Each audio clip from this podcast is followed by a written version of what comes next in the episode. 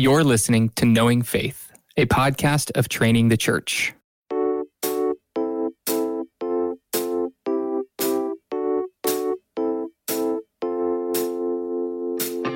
This is Kyle Worley, and I'm joined by my co host, Jen Wilkin and JT English. On today's episode, we're going to talk about the end of the world, the apocalypse, eschatology, last things. We have a little bit of fun with this. We just scratched the surface on this topic. Uh, there's a lot more resources that we can point you to. We'll include some of those resources in the show notes. We hope you enjoyed the discussion. Grace and peace.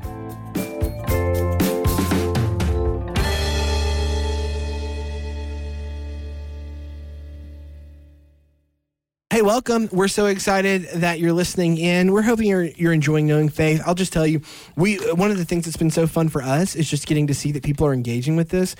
This was just again stuff that we were doing. We were just doing this in our offices, at the coffee counter, getting water, walking down the halls, just talking about the issues that we were exploring because we were teaching and it was the day before and we you were know, freaking out. Hey, what am I supposed to teach? or we were workshopping something Yeah. and like so you'd have this conversation where like jen would pop in and go have, have you ever thought about this and then you'd be like huh i wonder why she was asking me and then the next day she'd be teaching it and you're like For okay. example, Yeah. I mean, for example, Right, exactly.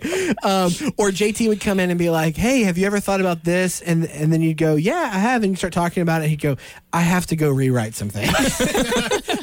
That's happened more than once for sure. So we're so glad that you're listening, and we hope you're finding it profitable. Today, we're talking about the end of the world. We're talking about eschatology, the doctrine of last things, and we're really going to be focusing in on Matthew 23 through 25. And that's partly because we've been concluding, uh, or we have concluded now, a two-part study that took place over the whole year here in the Life of the Village uh, in men and women's Bible class around the, the Gospel of Matthew. And so today we're going to be looking at Matthew 23 through 25. I'll tell you, these are some of the most widely uh, disputed or, or argued over chapters in the entire New Testament.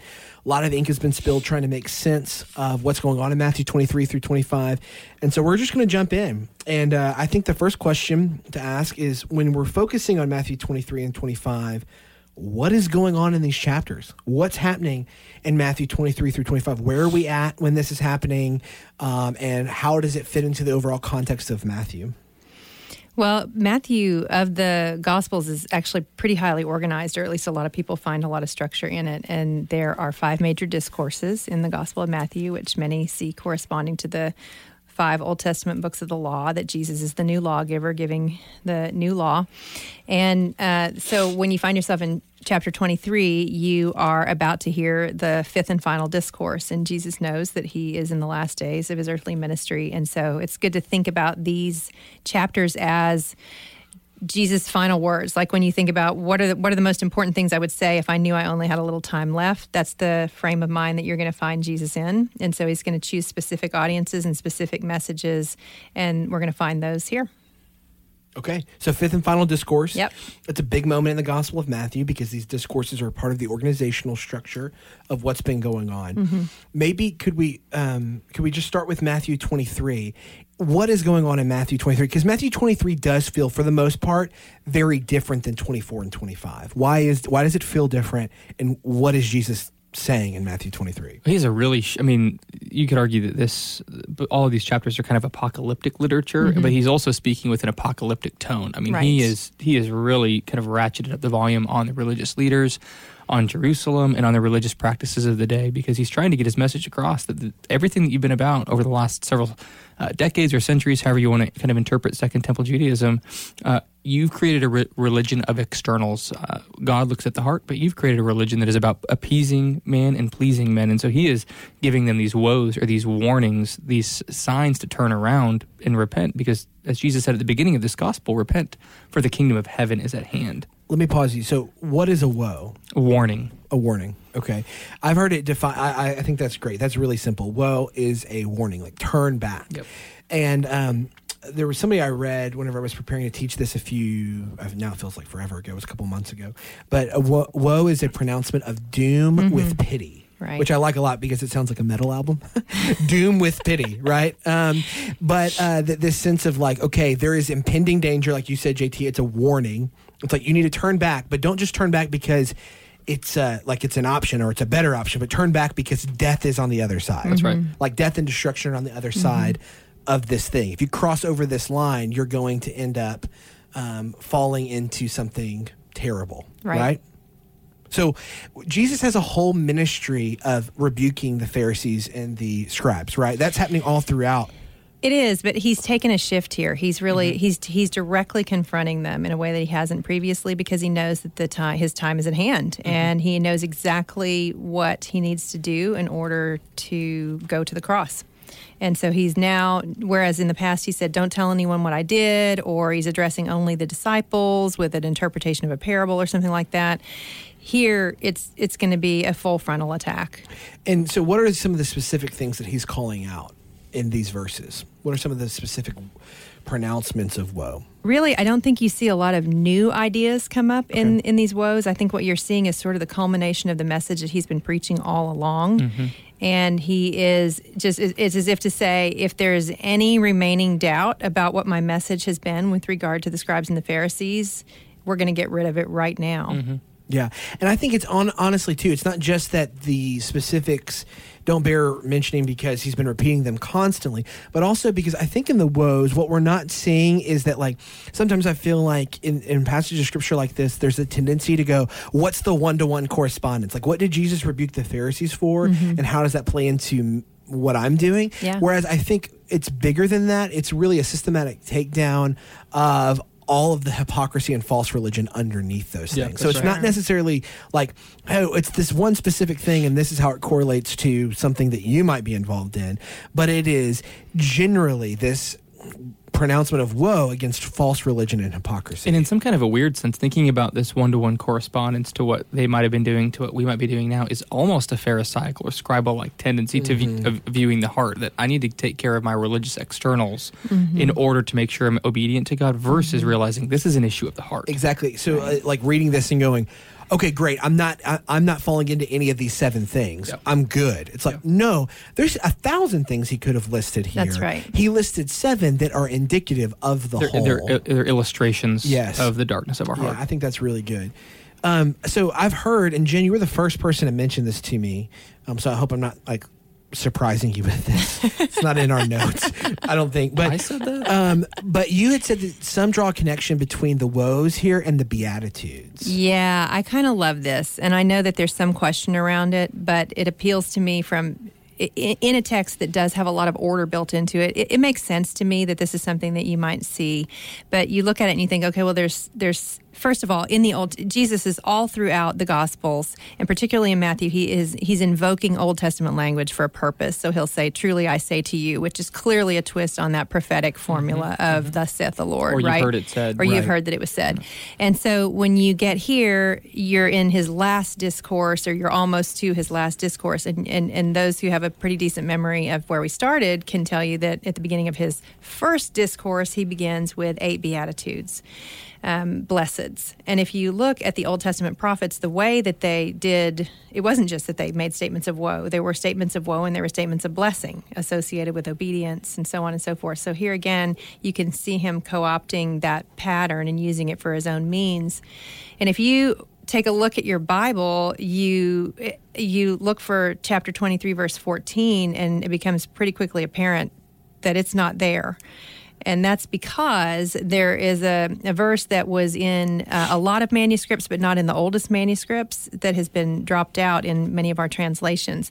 And the verse that's there in 2314 is actually text that is not foreign to the Bible. It occurs in, a, in, in an identical form just about in, in Luke and in Mark. So it's in the other two synoptic gospels, but it's been removed here because it's in many but not the oldest manuscripts. And when you add it back in, you end up with eight woes that hmm. that have an actually a very close correspondence in language and in and in force to mm-hmm. what Jesus was saying in the eight beatitudes. So we we will not go through them all, but just for example, 2313 says woe to you scribes and Pharisees hypocrites for you shut the kingdom of heaven in people's faces. You ne- you neither enter yourselves nor allow those who would enter to go in.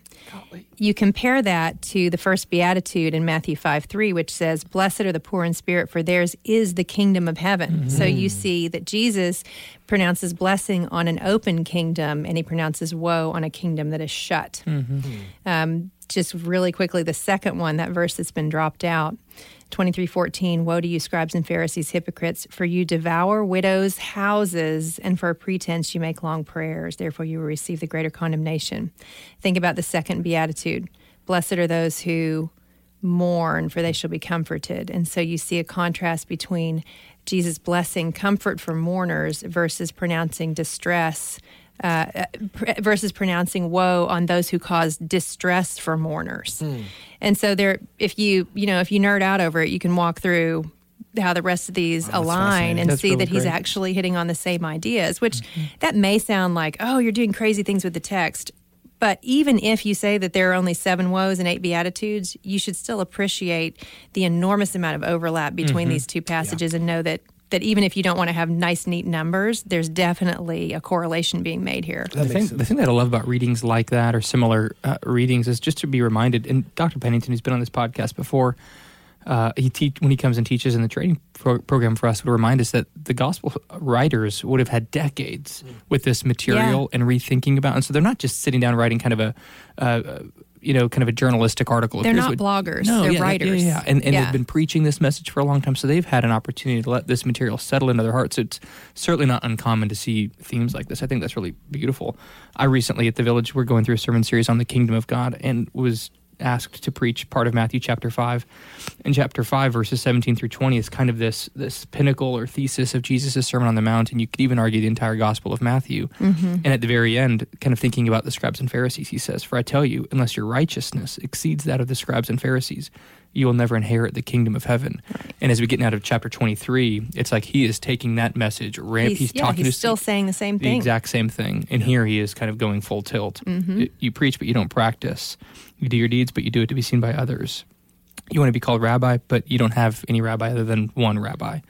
And so he's really he's going after this entire religious establishment and turning it over upon its head. Yeah, and uh, an, an, entire religious establishment that had um, become misdirected and that was leading people astray. You know, outside of the pronouncement of woe, the most repeated word or phrase in Matthew 23 is blind or blind yes. guides. Yes. So it seems like underneath all the woes is that the indictment against the Pharisees and the scribes is not just that they have gone astray, but that in their going astray, in their blindness, they are also leading the religious That's community right. of Israel astray, which actually I think amplify, amplifies the indictment. Mm-hmm. Because it's not just Jesus saying, you yourself have gone astray, because you see Jesus all throughout his ministry go to those who are astray and mm-hmm. say, hey, it's okay, come near. So why is it with the Pharisees or scribes he's heavy handed? It's because their hubris and their pride of false religion and hypocrisy is not just that they have gone astray, but that they are now leading others astray. Mm-hmm. The right. religious religious establishment and community.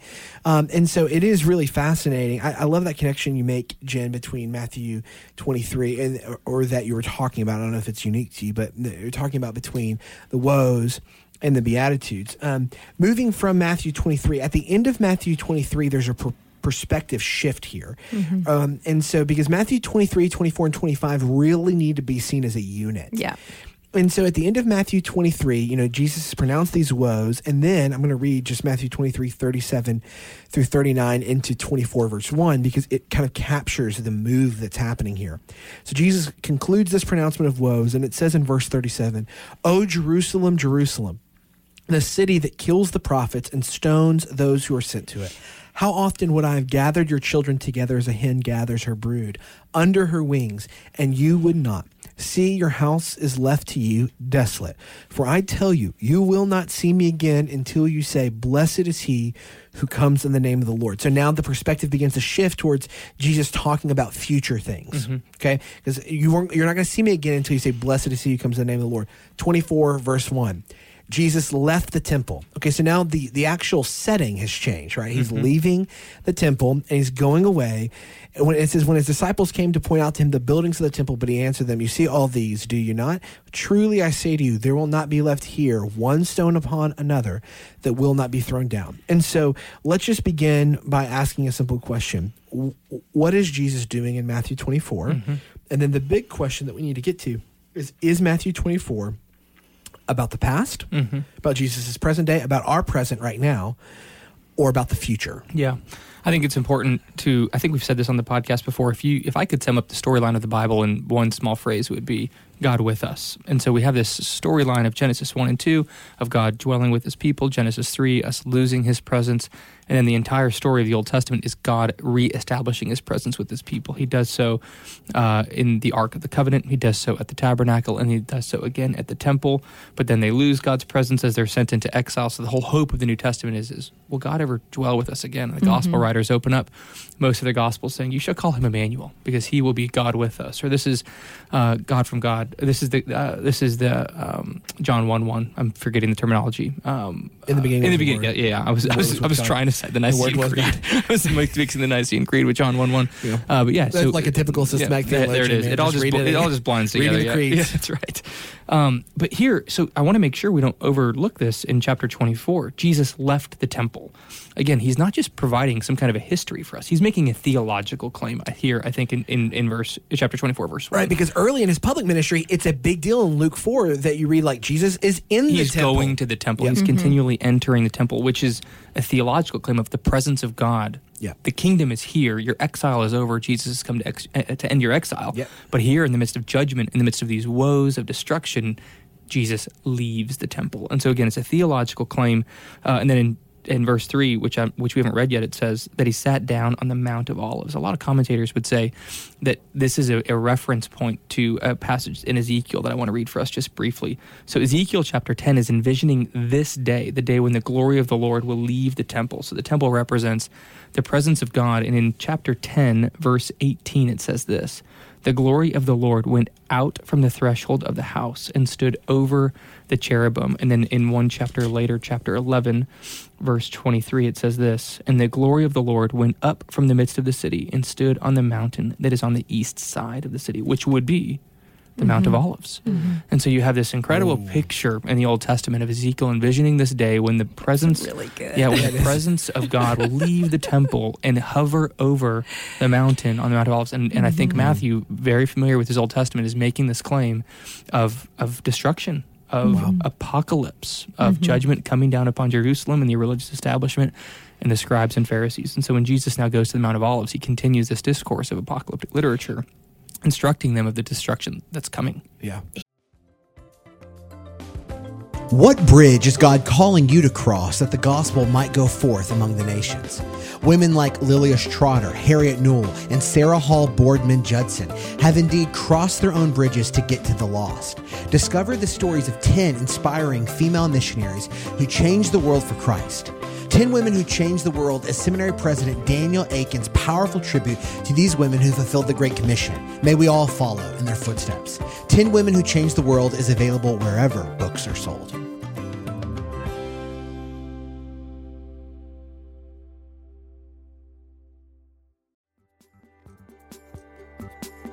The CSB Life Counsel Bible provides biblical counsel and practical wisdom for pastors, ministry leaders, counselors, parents, couples, and any individual seeking practical wisdom through the application of God's Word. It includes more than 150 full length articles on a wide range of topics and tough issues from respected Christian counselors and scholars.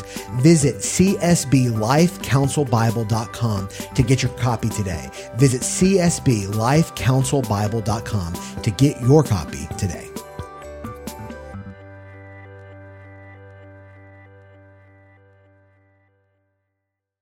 He's been hinting at it too. Earlier in the Gospel of Matthew, he has turned to Peter and said, when he gives him his new name, he says, Your name is Pebble, hmm. and on this rock I will build my church. So he's already been employing the language of stones. He's mentioned the chief cornerstone, the stone that makes uh, others uh, be crushed by it. And so he's been using stone language. And here he says, Not one stone will be left on another, everyone will be thrown down. Mm.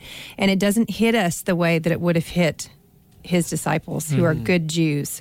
When they hear him say that the temple will be destroyed, in their conception, they cannot imagine that such a thing would take place until every other building had been destroyed. They cannot imagine any other building still standing at the point that that building would fall. Mm-hmm. And so for him to make this pronouncement is to say to them, it's the end of the world. That's right. Yeah, and you know, I think one of the things that um, that both of the, both of those things that you just shared are so helpful in understanding Matthew twenty four.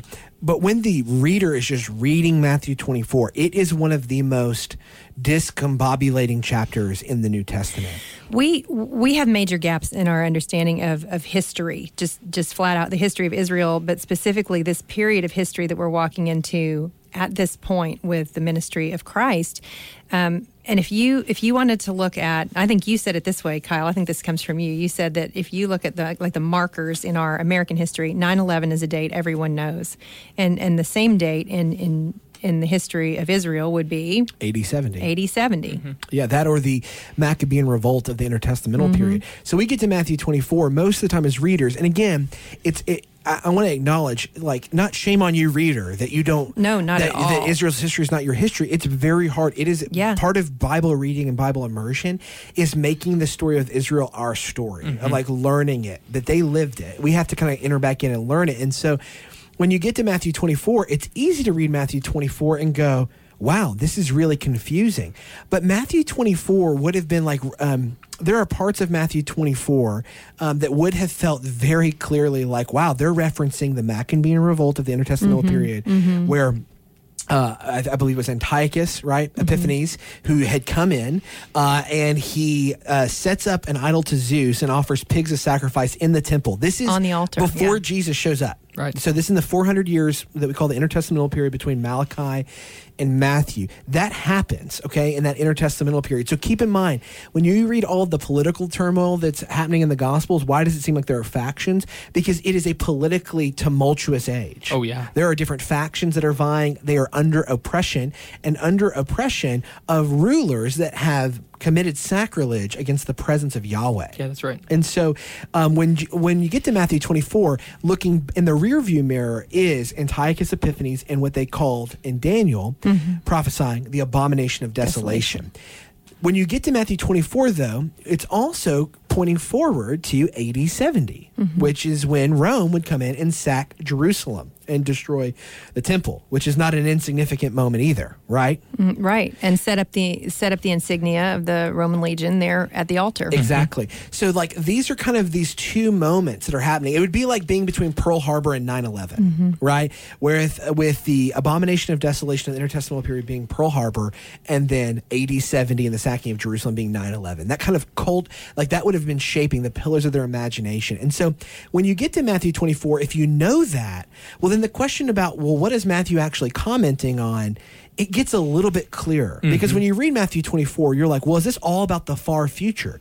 I, I think that while there is some portion of Matthew 24 we'll get to in a minute that could be read and should be read as Jesus talking about the far future, things that are still have yet to come even in our own day, most of Matthew 24 is trying to make sense of the present moment that Jesus finds himself in and the tension between the first abomination of desolation and the second one, which would be in AD 70. Or at least that's my reading. Mm-hmm. Is that, do you guys have significant differences there? No, I, I think that's right. I think verses 20, chapter 24, verses 4 through 35 are kind of about this near term future Yeah. and everything that follows, perhaps about this further, further Yeah. future ahead of us. Jen, do you feel the same way about that? Yep. Wow, look at That that. almost never happens Whew, in evangelicalism. or between the three of us. Just, the, just the three of us. So when we you get some get coffees in here. cheers. Group Ano- Another good thing to understand about Matthew 24 is that we have a hard time with Matthew 24 because we have a hard time with Daniel. yeah. Like Yes. so, like part of the problem is that we get to Matthew 24. You know that back half of Daniel that you skip in your Bible reading plan. Okay, that back half of Daniel, while it's very confusing and difficult, is in, it- it is uh, affecting the imagination of the Jews of Jesus' day in ways Well, and that are Jesus ver- himself, and Jesus his himself in ways that are hard for us to understand. So, Son of Man language, you may be like, why Son of Man? That's Daniel, Daniel. language. It's Daniel language. It's eschatological. It's political. Mm-hmm. It's it's supercharged language theological. theological. And so when you get here and you're like, okay, Jesus is being called the Son of Man, they're talking about this abomination of desolation. These all seem like really foreign things, and they are foreign things, but not all of them are foreign because they haven't happened yet.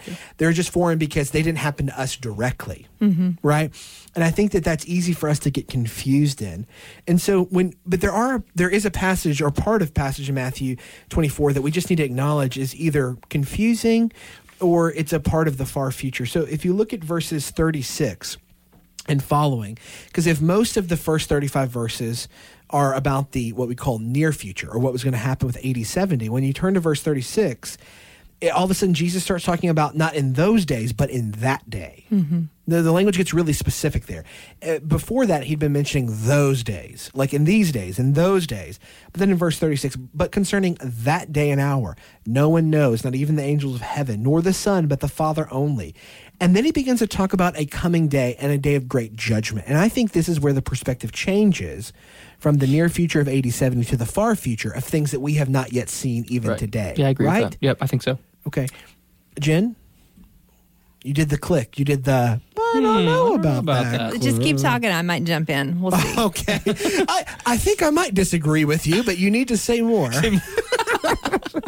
Yeah, no. Uh, you're saying in verse 36? yes. When that the, that's when the perspective changes. What do you think? Uh, potentially, yeah. What I don't a- know. Well, so here's the deal. So I know we get down to verse 40 and it says two men will be in the field, one will be taken and the other left. And we're all like, oh my gosh, I saw a movie about that.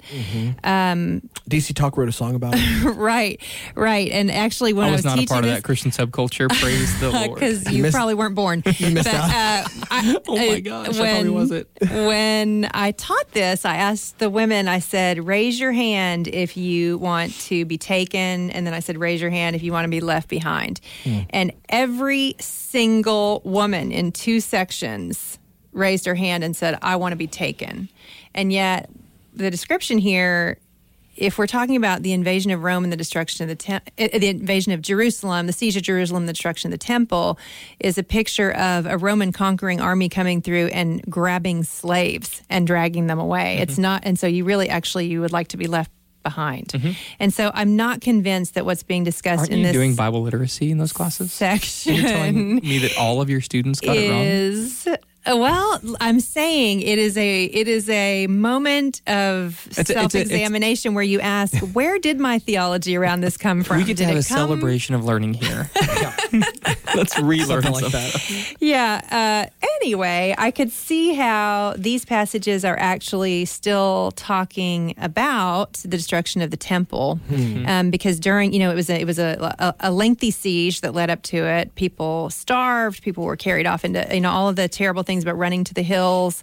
All of these things they did flee to the hills when the when the siege began. So there's a lot to be said in this passage that which is not to say there is not a future element of Right. fulfillment but that there is certainly a historical element uh, to these as well Yeah, yeah. No, that, that's really helpful. And I think that w- whether it's uh, present commentary that Jesus was doing about 80, 70, or about the, what we'd call the near future or about far future, at the very least, he's commenting on things that are coming in the near future that will have implications for the far future. Yes. Sure, yeah.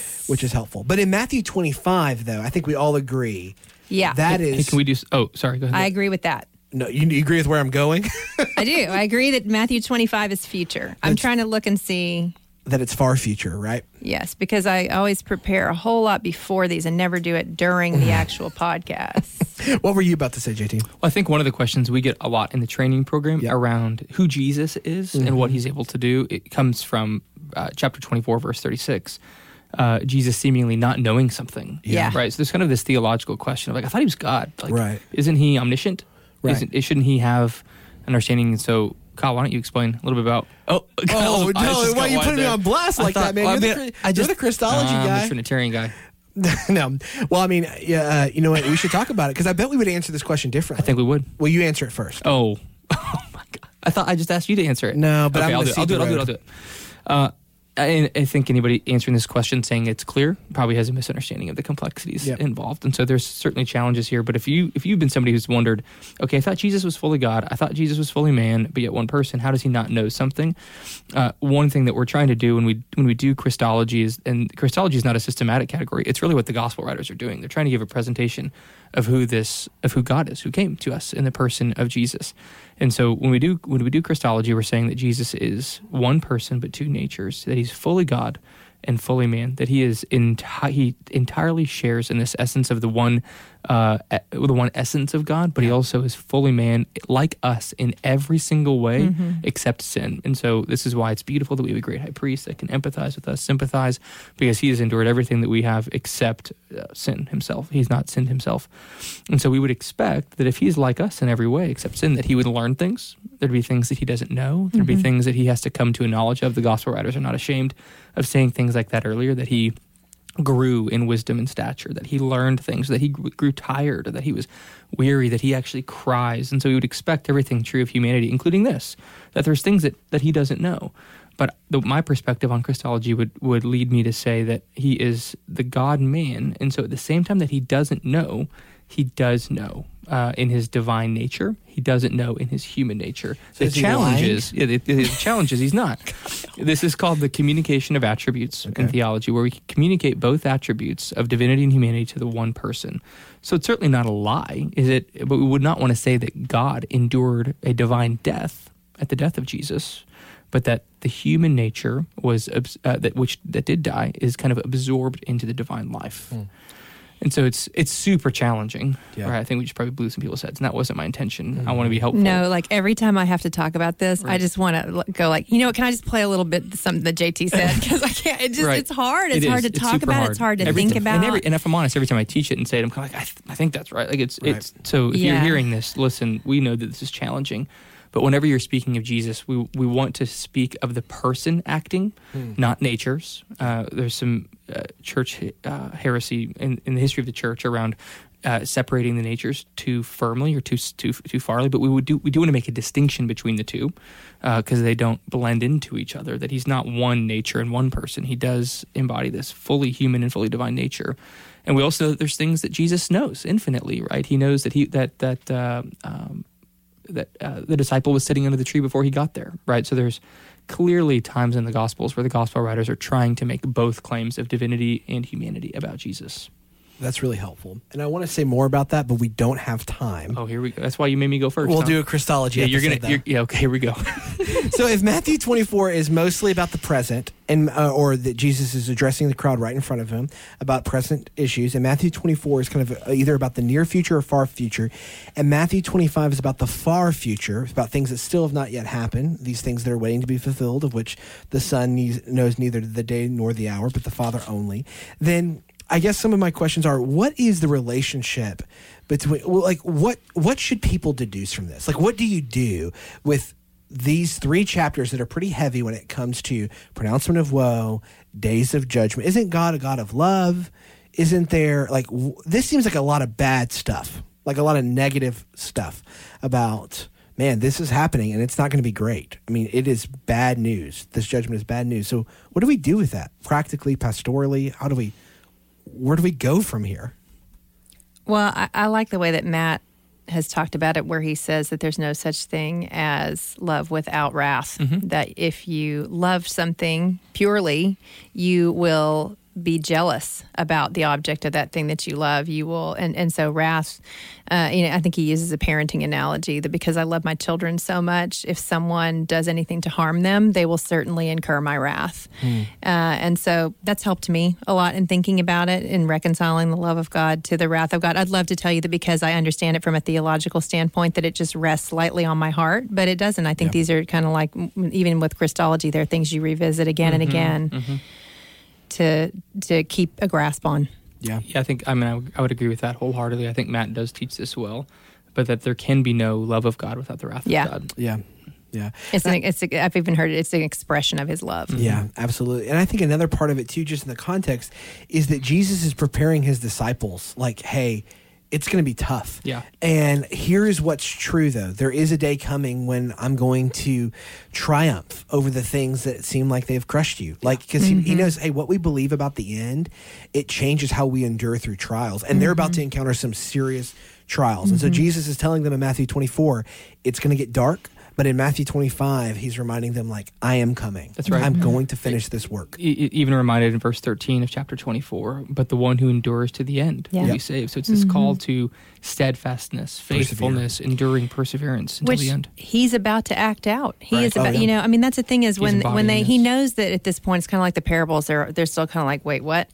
But they're going to look back on this. He's he's building uh, sort of like theological muscle memory for them, so that when they can look back on what has played out, mm-hmm. they will know, you know, oh, we've seen wrath poured out um, and it was for good. And we we know what it looks like for someone to suffer unjustly, so we can do the same. And so some of it is this. Certainly, this text is pointing forward in the sense that they didn't fully understand it, um, but they will at a later point. But then, I mean, you go, you think about First Peter, which says we should understand it in a way that they didn't because we have the whole story. And so I think there is some of that is for us to read this and say, well, based on where he is in his message, we should read this as a pastoral message mm-hmm. that he is not just throwing around a group of random ideas. Uh, I think that helps give us an interpretive lens is to say, if these are his final words, mm-hmm. how would these have been intended to give not just uh, comfort or, or bearing, but genuine help to them in the immediate days ahead and then in the years that would follow his That's resurrection? Good. That's good.